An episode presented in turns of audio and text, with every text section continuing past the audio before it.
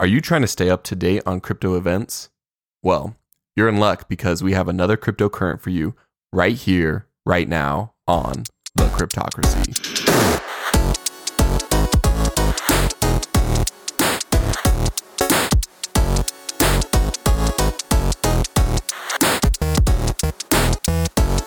Welcome back, Cryptocrats. We're bringing you this week's edition of Cryptocurrents, where we talk all things Bitcoin and all things cryptocurrencies and all things blockchain.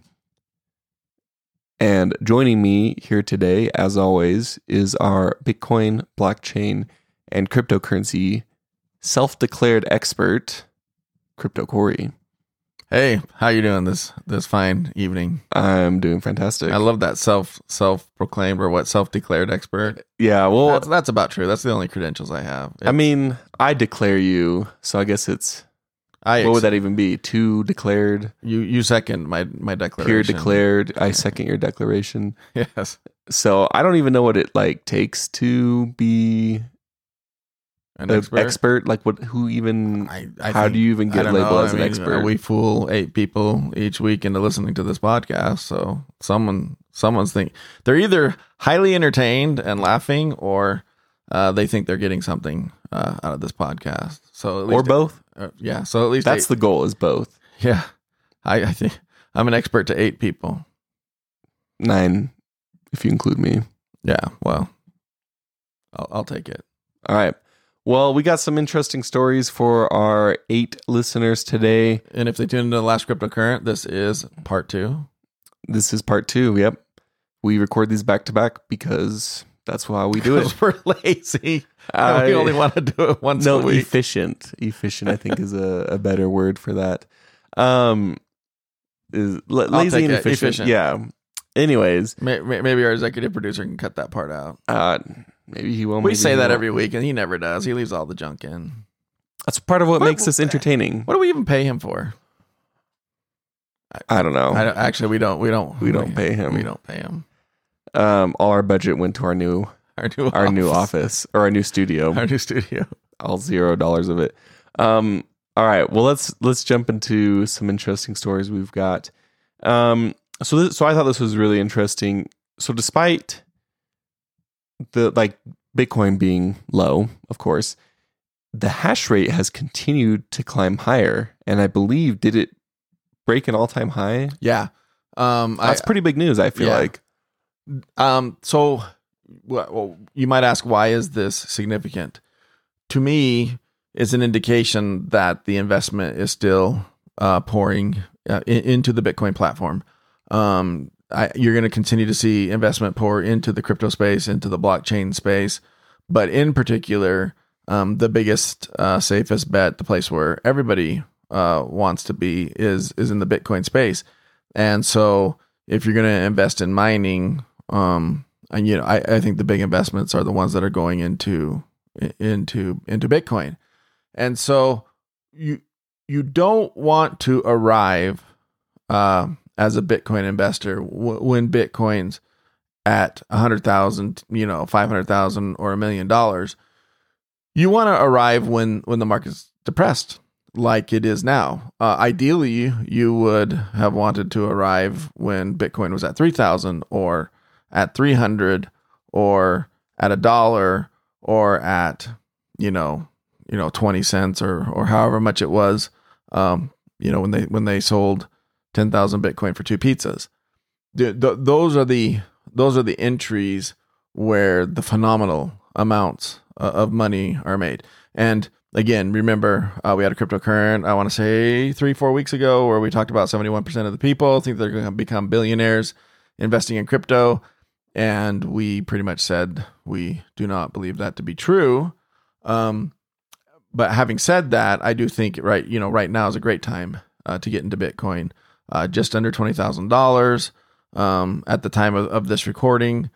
Uh, I fully expect it to to surprise uh, the world in, in how high it will go, and I think that that the money uh, from the investment firms, from the from the mining companies that are that are pouring their profits back into obtaining more machines are saying that there is a lot of belief and a lot of serious money um, being put into into Bitcoin mining because uh, they know and, and believe that the that the value's there and that um, this is a good time to to get into it. So that's why the hash rate is going up. It is because the it doesn't matter what the price of Bitcoin is. Um, that doesn't affect the hash rate. The hash rate is affected by the number of machines competing for Bitcoin. And when more machines uh, come on the scenes, it, it it's easier. Uh, uh, the the hash that will mine a block is found faster. So the hash rate difficulty has to increase to to keep that time down. And we've talked about this in the past. You can find um, whole episodes uh, that we've done on on Bitcoin mining and, and and how it works and and how the the hash rate difficulty adjusts. So again, this is a leading indicator to me, at least in my mind.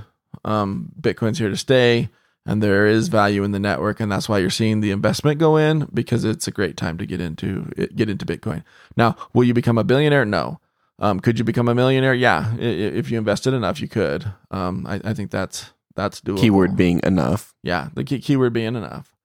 So. So is this going to affect the price in the short term or maybe in the or maybe only in the long term or at all?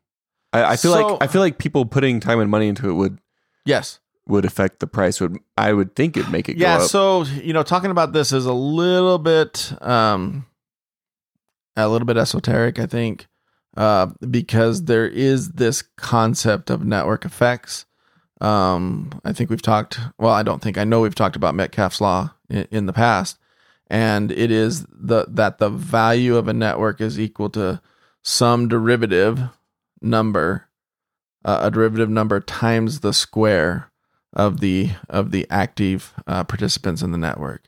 And so as more and more uh, machines come online, that that number that's squared, um, you know, goes up exponentially, and there's value being put into the system, and somehow um, that eventually translates into a, a price for Bitcoin.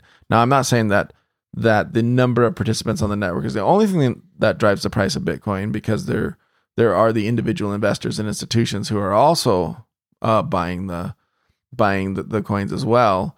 But there is a there is a correlation um, between the number of machines on the node and eventually what, what what the price of Bitcoin will be, as well as when you have people who have active wallets and are participating in the network that also has a, has an effect on Metcalfe's law as well. And I I can't do the math because I don't know how they come up with with the derivative. And all the derivative is is is it's a small number that um, they're able to come up with that they then multiply times the square of the of the of the you know active nodes on the network, and that has some correlation to price. And that's been proven um, quite effective um, in in measuring different networks. Um, it is if, if you were going to to um, try to calculate the value of Facebook, you would use a derivative of Metcalfe's law, and uh, you know so social medias, any any network. Uh, it could be cell phone networks. It could be the internet itself. Um, these all tend to follow Metcalfe's law, and that is the more participants you have uh, actively participating, the more uh, exponential growth that you have in the value of that network. So that's my take on it. Um, that was probably a little bit too much of a rambling answer for most people. Um, most people just want me me to say yes, uh, the price will go up. It's better for them to understand, though. It's better to have a have an understanding of why. Yeah, and and there's and there's multiple factors. My my favorite one being Metcalfe's law. Uh, another one being that you know when when, when you put potential energy into uh, this network is which is what you're doing when when you when you burn all that electricity, um, that value needs to come back out at some point in time, and um, it does in in the form of a higher price for Bitcoin, which is what we all want. Most of us. Most of us. Some people actually hate it.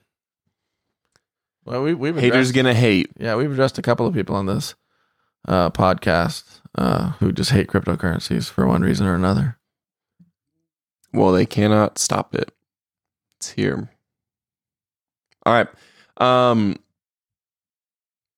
let's go to our next story. So, India, we've been here before on this podcast, not physically, but figuratively. So, the uh, an Indian commerce giant Flipkart, and this Flipkart, I believe, is it's backed by Walmart. Does that- what does that good, mean? Good, uh, good, good catch on that. So Flipkart Backed um, by like owned, partially owned. I, you know, that's a good question. I they're at least a major investment uh, investor in it. I don't know if they if they bought it. I think they just bought into it. Um, duh, duh, duh. Yeah, they. Uh, I'm on Wikipedia for those of you who wonder what I'm doing over here. Uh, looks like on uh, 4th of May 2018, it was reported that Walmart had won a bidding war with Amazon to acquire a majority in, in majority stake in Flipkart for 15 billion dollars.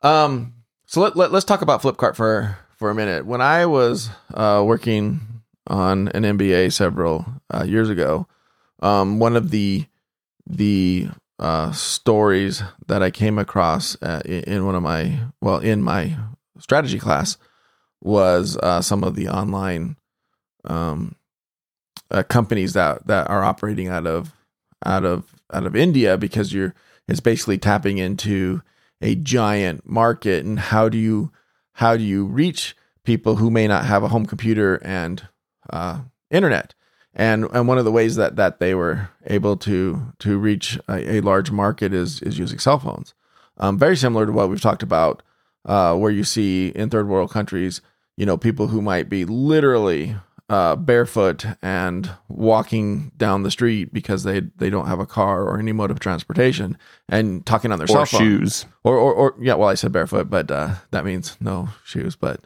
um I just thought it was important. yeah so so you I mean you'll see people in just these impoverished situations but still having a cell phone whi- whi- which is is amazing to me. And that's really how how you're reaching these um these underserved markets with with cellular services. And um you know a couple of of companies uh started up where um you can make purchases and, and do things with the cell cell phones. And I don't know that that's how Flipkart exactly started but they did get an exclusive deal with Motorola where they were going to to provide a store um, to Indians on on the Motorola phones. I don't remember what. Is Motorola still around? yeah, Mo- Motorola phones are still around. Uh, yeah, Motorola uh, right here. Wikipedia again to the rescue. In February 2014, Flipkart partnered with Motorola, Motorola Mobility to be the exclusive Indian retailer of its Moto G smartphone. And Motorola also partnered with Flipkart on the Moto E, a phone targeted primarily towards emerging markets such as India. And so uh, they they they sold these phones, but then also on the phone you, you could make these on online purchases. And so they were kind of a cross between, um, you know, Amazon and and really uh, eBay. In fact, eBay ca- came in and, and made an offer to to purchase part of them, and and that fell apart. And then, or or I can't remember. Uh, we'd have to read through the Wikipedia article. I think they did purchase part of it, and then Walmart came in and, and got the majority stake, and then eBay pulled out or something like that. But yeah, to this day, um, Walmart is a uh, parent company to Flipkart. So, long story. What what does it all mean? Well, they do you know somewhere in the neighborhood of five to six billion dollars in in revenue uh, a year, which is which is pretty decent. Um, but they're underneath Walmart, they're getting into um, blockchain and uh, NFTs and the metaverse. And I think this is really interesting because I don't see Walmart in the United States taking this type of a of a uh, an entry into blockchain and um, NFTs in the metaverse. Even though I know that they they are well aware of blockchain in terms of uh, trying to apply it to the supply chain, um, then they do have some things going on in the United States. Unfortunately, not with VeChain uh, that I know of. Uh, they, I think they're doing something with uh, IBM's Hyperledger, which is you know a whole nother discussion. But we know that, and you were just saying that we didn't talk about VeChain in, in the last cryptocurrency, but uh, we're going to bring it up now. We're We- bringing it up. we know that Walmart China is heavily uh, partnered with with VeChain and using them um, in, in their stores to authenticate uh, food and and other products, in particular foods that enter the supply chain um, from bad sources that might have toxic things in them. Um, if you want to buy something that you know is fresh and comes from the appropriate source and and has been, um, I guess, vetted uh, and inspected, uh, you can scan the QR code on the thing and see the whole history stored on the on the VeChain blockchain. And so I think it's just interesting that Walmart's involved in another company over in in India, um, getting ready to enter into the metaverse. So uh, in Asia, um, you're seeing you're seeing Walmart participate quite a bit in in blockchain and and uh, uh, these type of emerging technologies. So I I think that the story is a big story. Um, if you were to go up to the average person and say, "Hey, Flipkart's into the metaverse," they would look at you like, "I what? I don't care. What does that even mean?" Um, if you walked up to someone and said Walmart's into the metaverse, like heavily uh, moving into the metaverse, That's a big deal. that, that that that's a big deal because in the U.S. Walmart is a is a huge well, aren't they retailer. Fortune One? Like Yeah. they have like two million employees. yeah, they're they're Fortune one. They don't. It's really funny because they have hundreds of billions of dollars in revenue, but very uh, Their profits only Their like profits, five like- billion. yeah, their profits really low. Approximately. it's like one or two percent. They, there's razor thin margins. But regardless, um, you know, for Flipkart to get into into the metaverse, it's it's a big name and and a big company, and I think personally, I think it's a I think it's a good move. Um, the question is whether or not they'll be able to execute on it. I still think there's there's going to be difficulty for companies really to f- to figure out how to uh, get into the metaverse. Um, we've talked about this in the past, and my opinion is still the same: that the metaverse grows organically, and that you can't force the metaverse to happen. Um, I'm looking uh, at you, uh, Facebook slash Mark Zuckerberg. Meta slash um, Mark Zuckerberg, is looking at you and me at the same time because he's got lizard eyes. Yes. yeah, I mean that, that that's a perfect example of trying to force the metaverse on people. It just it just won't happen. So whether or not Flipkart will be successful, I think is is the question. The fact that a big company is super interested in this uh, is is the news, uh, not whether or not they will actually be successful. Because I think again, um, you're going to have to have some sort of or- organic growth, and trying to just push the metaverse down onto a bunch of cell phones in India isn't going to make it. It just isn't going to make it happen.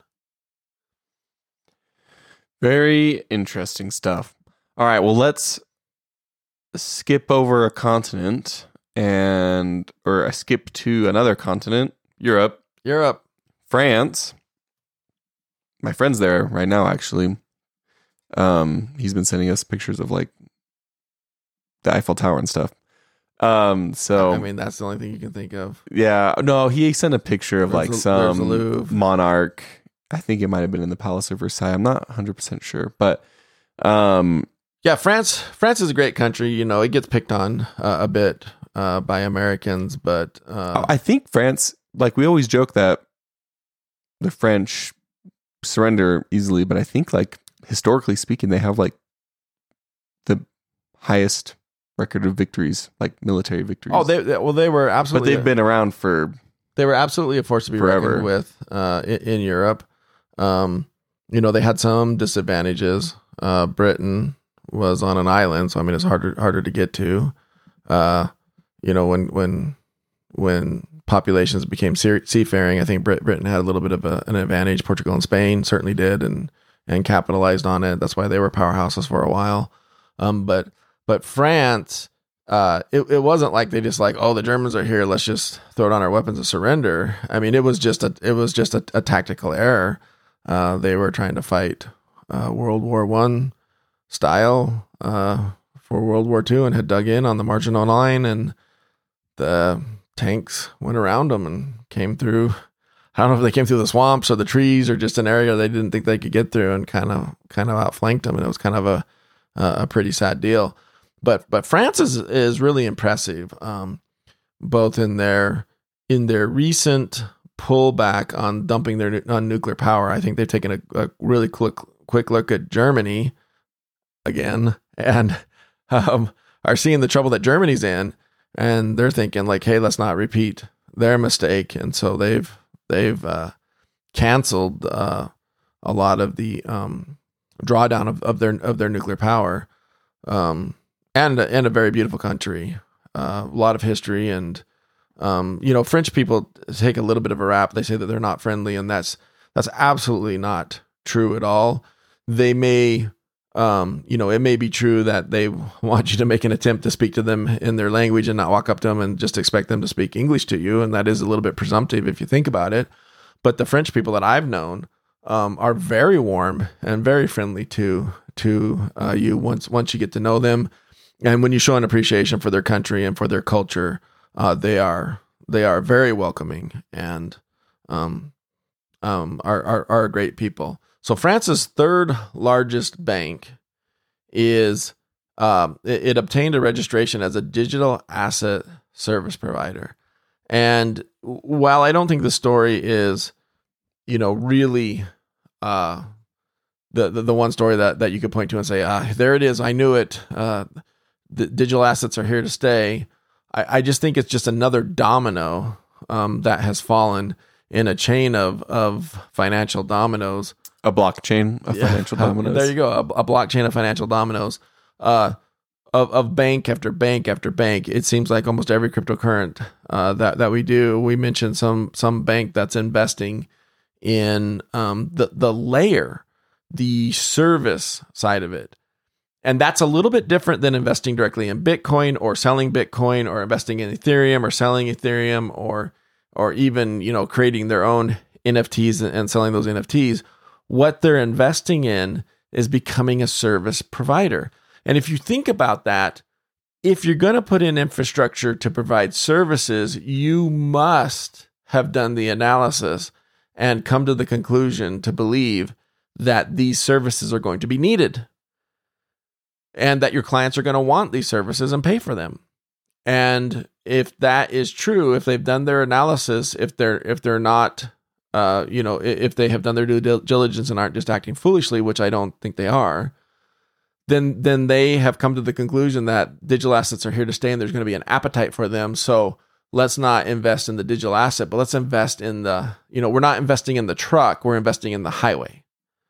We're not investing in, the train, we're investing in the track and the bridge over the river. Um, we're not investing in in the airplane. We're investing in in the company that makes fuel to, to sell to the airplane. So all these service providers that that that provide the the the roads the infrastructure all of that that's what they're investing in is that infrastructure to be to get capture that part of the market. And whatever digital asset wins out um, they'll be in a position to service their clients either through providing um, exchanges for people to buy products on uh, exchanges for them to go from fiat to crypto and crypto to fiat, and then a custodial uh, um, services to where you don't want to keep them yourself because you're afraid of losing your keys. And we happen to know uh, someone who did lose the keys to their to their wallet. And it's quite sad because uh, they have uh, some VeChain that they can't access. Um, now, again, you take a risk when you give it to the bank because the government can come in and seize it at that point. But but if you're an institution and, and you think about it from, from an institution's point of view, like if you're Michael Saylor, Michael Saylor is not sitting on a pile of Bitcoin. Uh, okay, actually, there's no such thing as a pile of Bitcoin. It's all digital uh, ones and zeros. But my point is, Michael Saylor's not sitting on a pile of Bitcoin. He doesn't have this big fat wallet that he uh, carries around on his on his cell phone with 130,000 Bitcoin in it. He's got a, I guarantee you, he's got a custodial service somewhere um, that is holding that Bitcoin for him. Wh- whether he created the custodial service himself and and and owns it, or he, he's using some other other third party, um, he's not. He doesn't have twelve uh, keywords written on a piece of paper and shoved in his wallet or or in, in a little safe at his house. He, he's he's got this stuff professionally secured, and that's where um, this bank is headed. It's saying, "Hey, this is the type of infrastructure that we want to invest in because this uh, this cryptocurrency thing uh, is here to stay." And that's how, to me, you see uh, if the banks are moving into it, then there's a pretty good indication that it's it's not going anywhere because now they have an incentive to not lobby their governments to kill it. They have an incentive to lobby their governments to allow it to stay but be regulated so that they can get their cut of the of the pie. which in a way works out for us. It does. It's not ideal, but the idea that we're going to end the uh, bureaucracy in money overnight is foolish. Not going to happen. It's probably not going to happen ever. The best we can hope for is that Bitcoin will be regulated, but will be a stable currency because the government can't infl- Interfere. They can't. Well, they can interfere, but they can't Well, inflate. they can't inflate. Yeah. yeah, they, they certainly can stop you trading your fiat dollars for uh, cryptocurrency and come down hard on on uh, any service that allows you to do that against their will. So I mean, there's you just can't escape the regulation. What what we're hoping for is that we get a money that they can't destroy uh, through their own ineptitude and massive printing uh, schemes. Yeah. For sure. All right. Well, all Hey, how- interesting. How long was that one, Spencer? 25 minutes. All right, much better than our last one. It was only 12 minutes. So we we're, we we're not, used. we're not going to give you any Yeah, we're time not going to back give you any time back. We we used the time we gave back to you last time for this one. for this one. Yeah, it just rolled it It forward. equals out. Yeah, It all.